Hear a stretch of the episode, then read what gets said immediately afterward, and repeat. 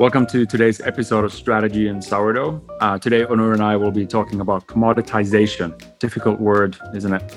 It is. How are you today? Very good. How are you? Very good. Let's uh, jump into today's topic.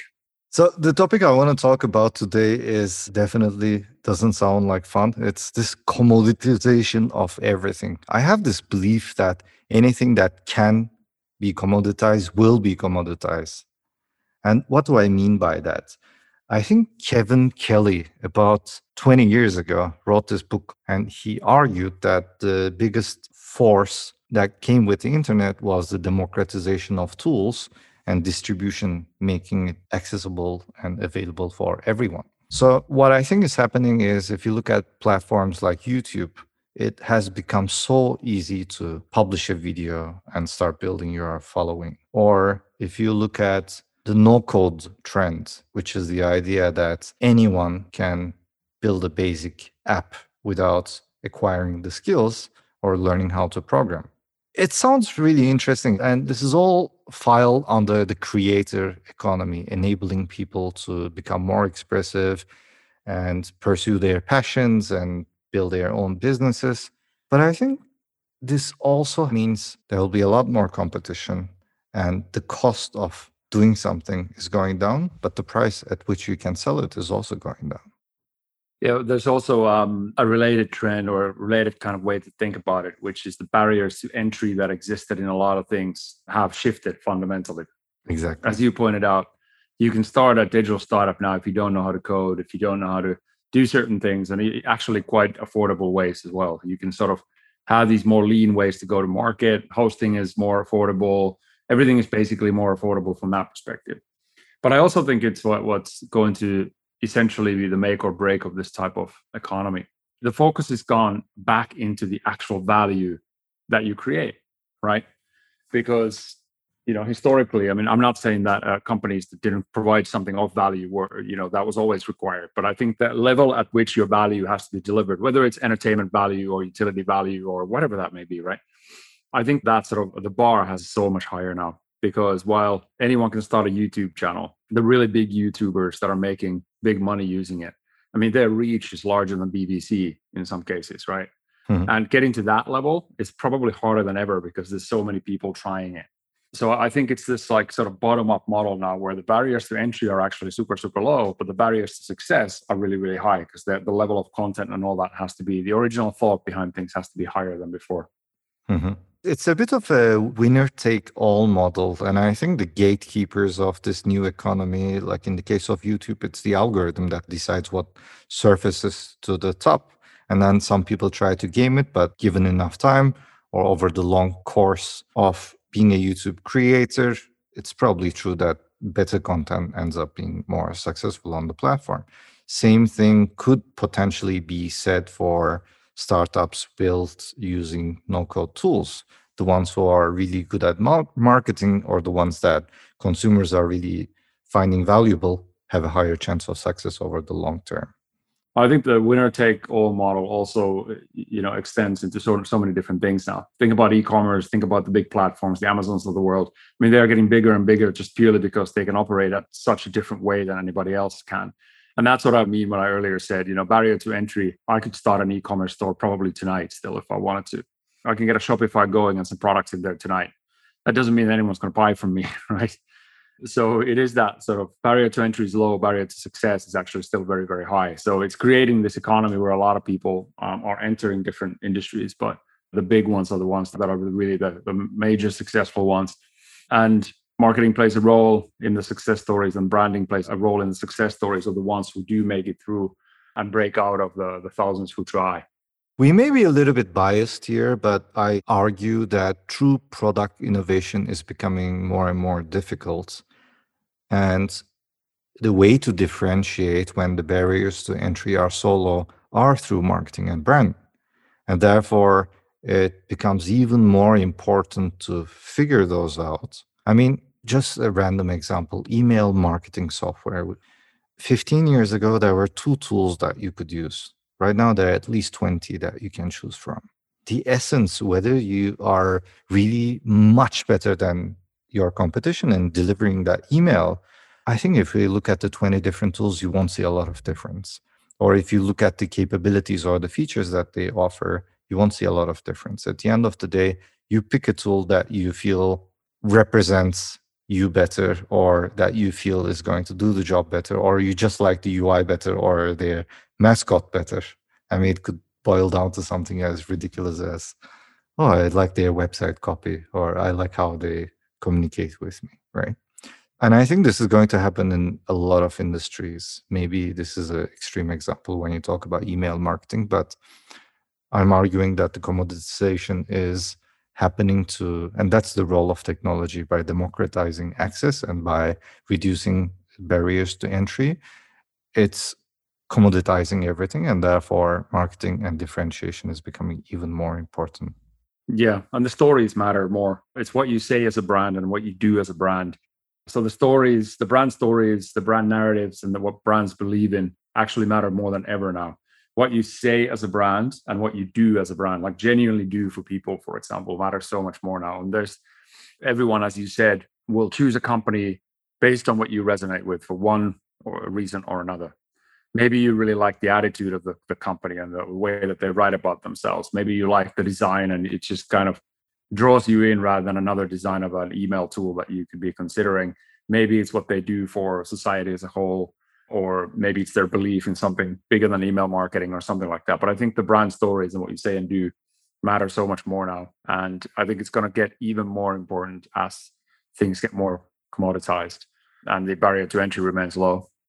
Here's an idea. How about the brand stories becoming commoditized? Because if everybody talks about how they are making the world a better place or how they are saving the environment or how they value diversity.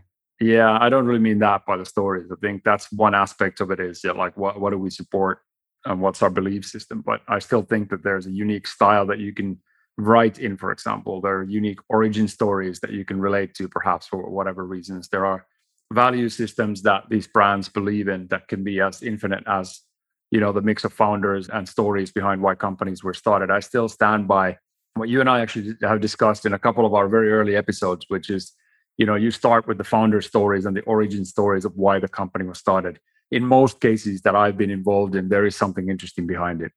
I was actually talking to an ex-client of mine this morning who has started this. It's confidential still so i won't go into the very very specifics but this particular company has found a niche in a market in apac in the financial services industry in e-commerce.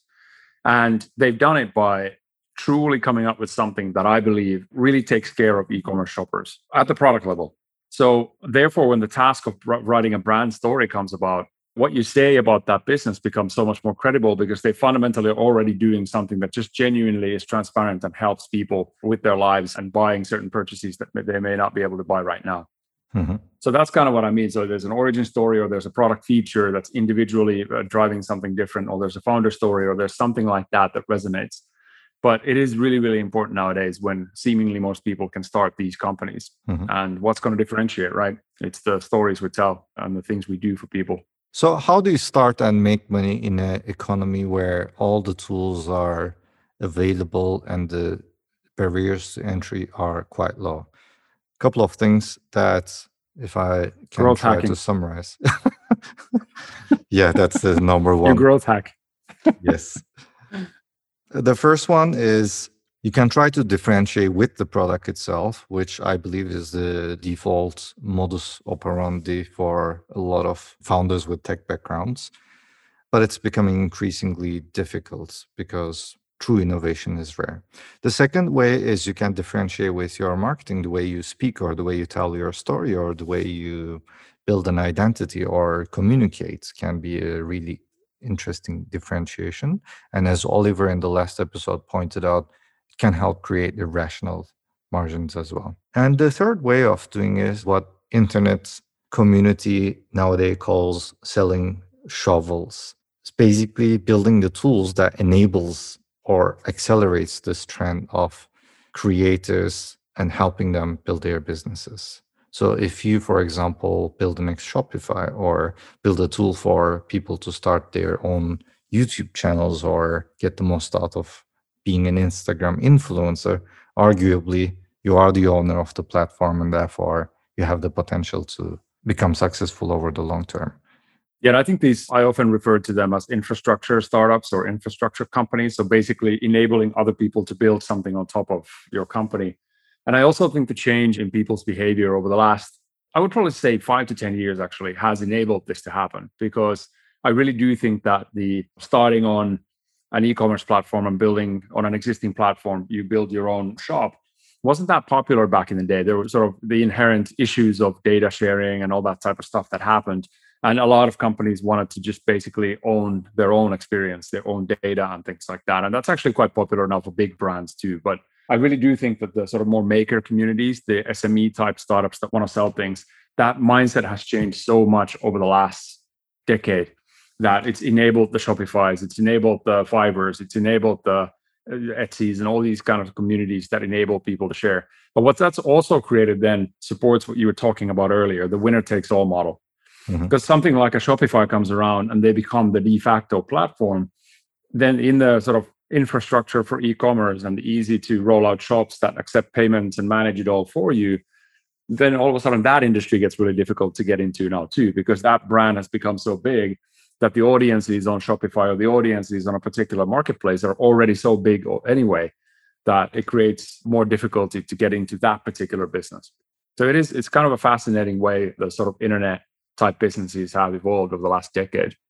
It reminds me of crossing the chasm because what typically happens is innovative players like Shopify, we don't know how Shopify is going to turn out, obviously, but most cases they become bloated and uh, slow and then a fast nimble competitor comes and uh, promises to change the landscape and people start at first slowly and then later much faster switching to the new platform. And given 10 years the new platform is the best thing ever and people forget about shopify and then people start complaining that the new platform is getting bloated and the cycle repeats yeah all empires will fall right Except Microsoft. I don't know how they're doing so well. I mean, yeah. yeah. I mean, theirs was it was a genius idea on distribution. Every PC comes with a with a Microsoft operating system. Period. I think the next one with the new leadership, after resisting open source for so long, they totally embraced it. They bought GitHub. Yeah. They built the best text editor Visual Studio Code that everybody is using and it's free.